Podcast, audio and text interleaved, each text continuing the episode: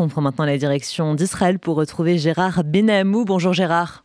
Bonjour Margot, bonjour à tous. On commence Gérard par parler des objectifs d'Israël, à savoir la libération des otages et la suppression des menaces de Gaza. Oui Margot, la poursuite de la guerre dans la bande de Gaza coûte de nombreuses vies, de jeunes et de moins jeunes en Israël. Elle s'exprime à deux voix désormais, celle du Premier ministre Benjamin Netanyahou qui affirme « Ceux qui pensent que nous allons arrêter sont hors de la réalité. Nous n'arrêterons pas les combats tant que nous n'aurons pas atteint tous les objectifs que nous nous sommes fixés.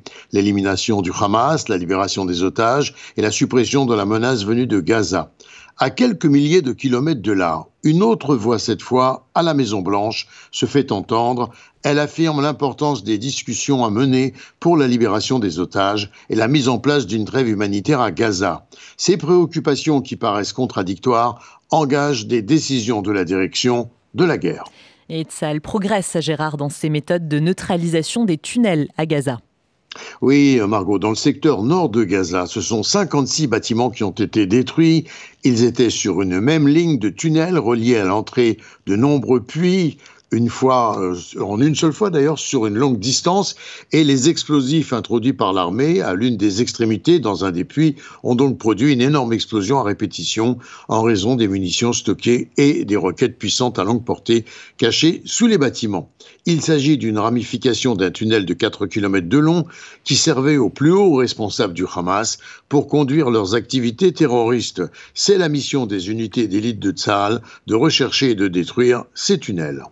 Et on notait par ailleurs une très forte activité hier soir dans le nord et le sud de Gaza, Gérard.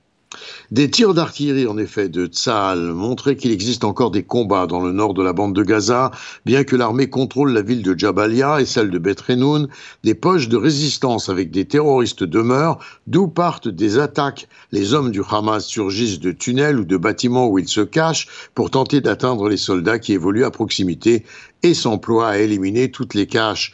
Au milieu de Jabalia, un camion transportant des roquettes à longue portée a été localisé et détruit. Des documents du Hamas sont également saisis un peu partout lors des opérations de l'armée, qui estiment qu'ils apportent de précieux renseignements pour la poursuite de la lutte contre les activités terroristes. Cependant, l'intensité des combats se concentre maintenant dans la partie sud de l'enclave, avec des raids ciblés de Tsahal autour et dans la ville de Khan Younes, où se trouveraient les bunkers des plus hauts responsables du Hamas. On constate également de nombreuses frappes sur Rafah, plus au sud de la bande de Gaza. Et autre sujet, Joe Biden note au sujet des otages qu'il n'existe pas d'accord en vue à ce stade en ce qui concerne leur libération. En effet, à Washington, on ne perd jamais de vue ce dossier. Du côté israélien, on s'active également pour initier des négociations via les médiateurs habituels qui discutent avec le Hamas, notamment Ismail Haniyé, et qui s'est rendu au Caire hier pour rencontrer des hauts responsables égyptiens.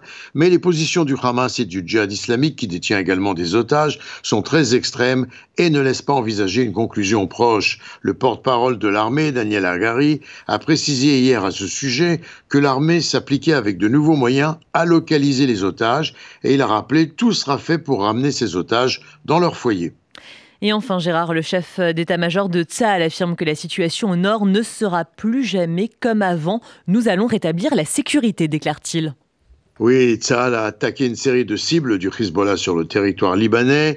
L'artillerie, l'aviation, des hélicoptères sont intervenus. Le sud du Liban est une zone de combat, notamment d'où partent des roquettes vers Israël, lequel riposte très durement, selon le porte-parole de Tsahal. Gérard Benamou, en direct de Tel Aviv, pour R C G.